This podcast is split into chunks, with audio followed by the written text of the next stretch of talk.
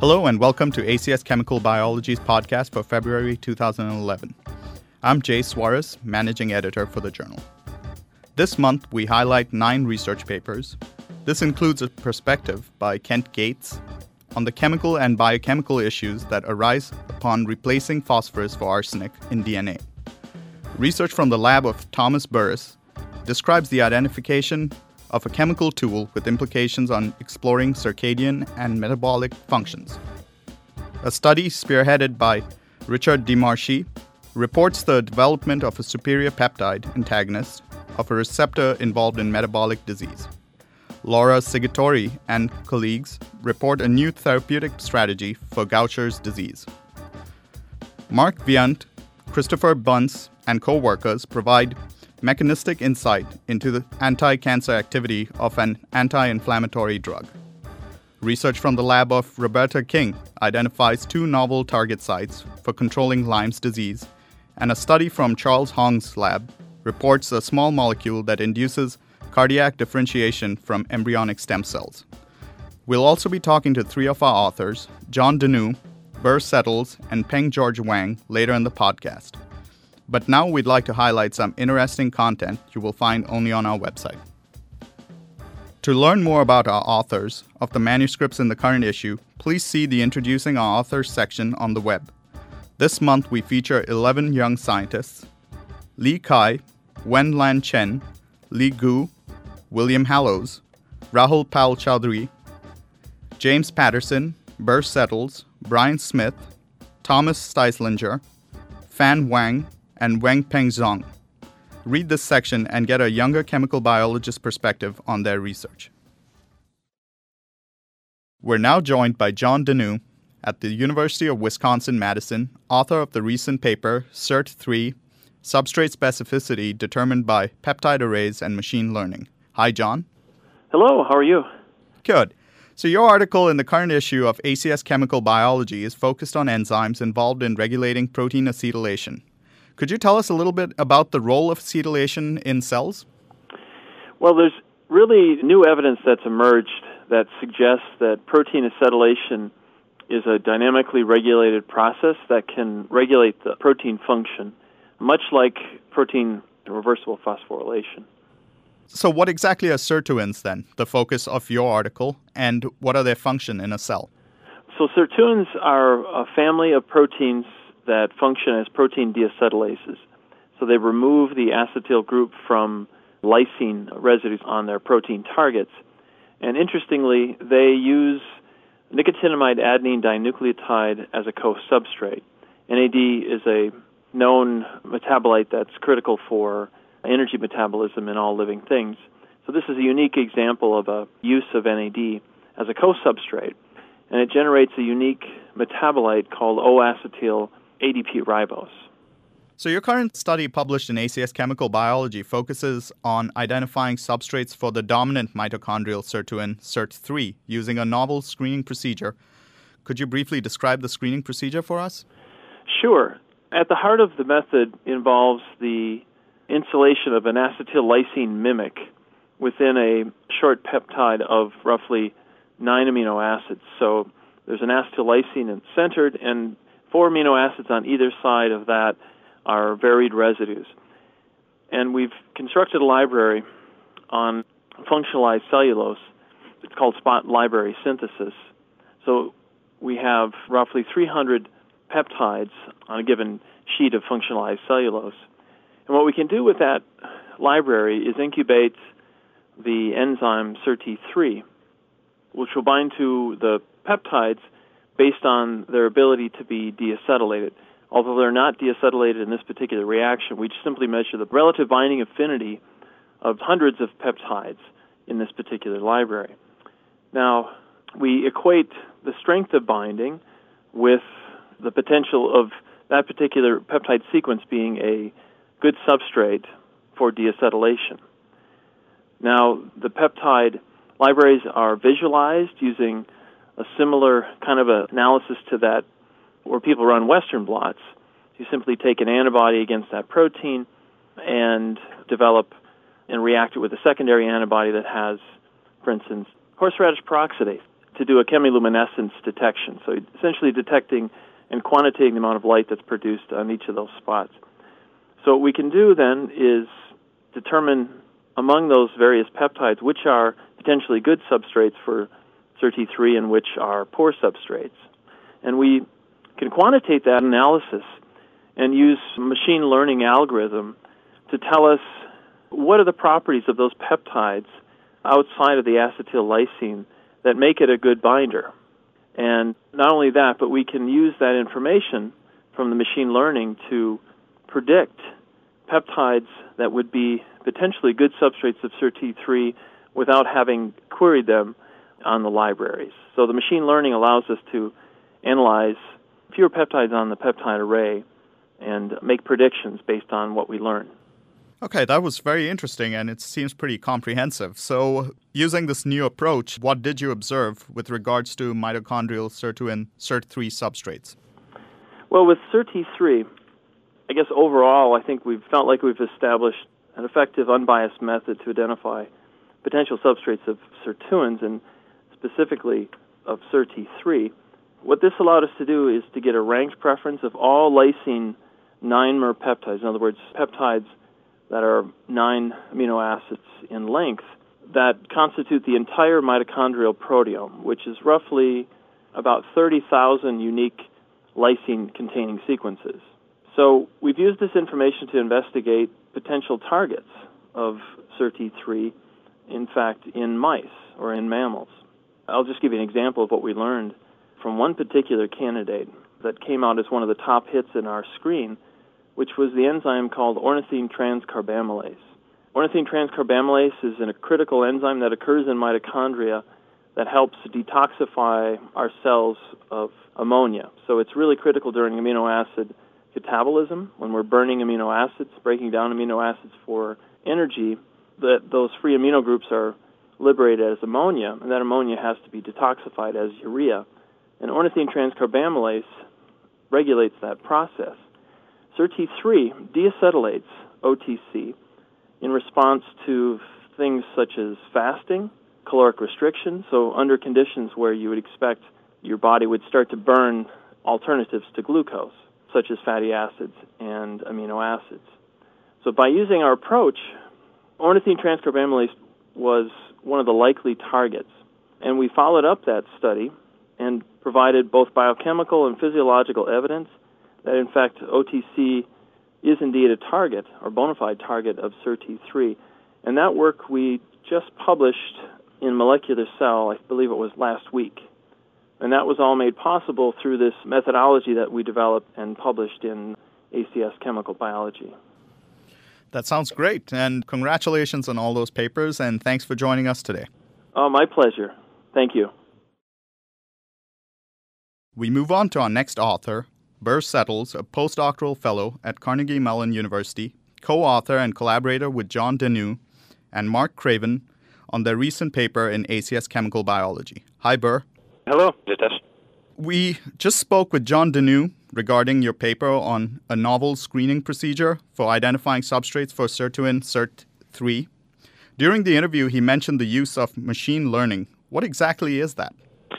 So, machine learning is a subfield of computer science and artificial intelligence specifically that's aimed at improving the performance of some classifier or some computer program through experience. So, it improves through experience or learns by example. So, in this particular case, the examples we have were pairs of peptides, and the scores that we got from these spot array screenings. And what we were aiming to do was to learn a computer model that could map peptides directly to those scores without even having to do the screen. Oh, that's very interesting. So, you developed algorithms to study binding trends for SIRT3. So, what did this analysis find? So, we found, first of all, that it worked fairly well the input to the algorithm was basically just an abstract set of features of a peptide, like position specific amino acids and global scale parameters like hydrophobicity, or the tendency to form a beta turn. And just providing that information as input to the algorithm, we got over 50% correlation. So we were able to explain about 50% of the variance in actual spot array screens. So it worked fairly well, which was kind of a surprise for us and a good first step.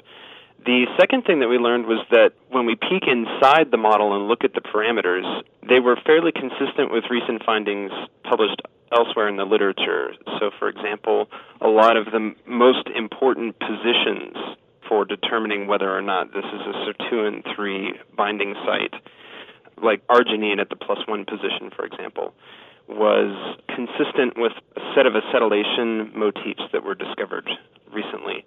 And the model was also consistent with some other work trying to model the 3D structure, the crystal structure of sirtuins when it binds to certain peptides. And that work is discussed in more detail in the paper.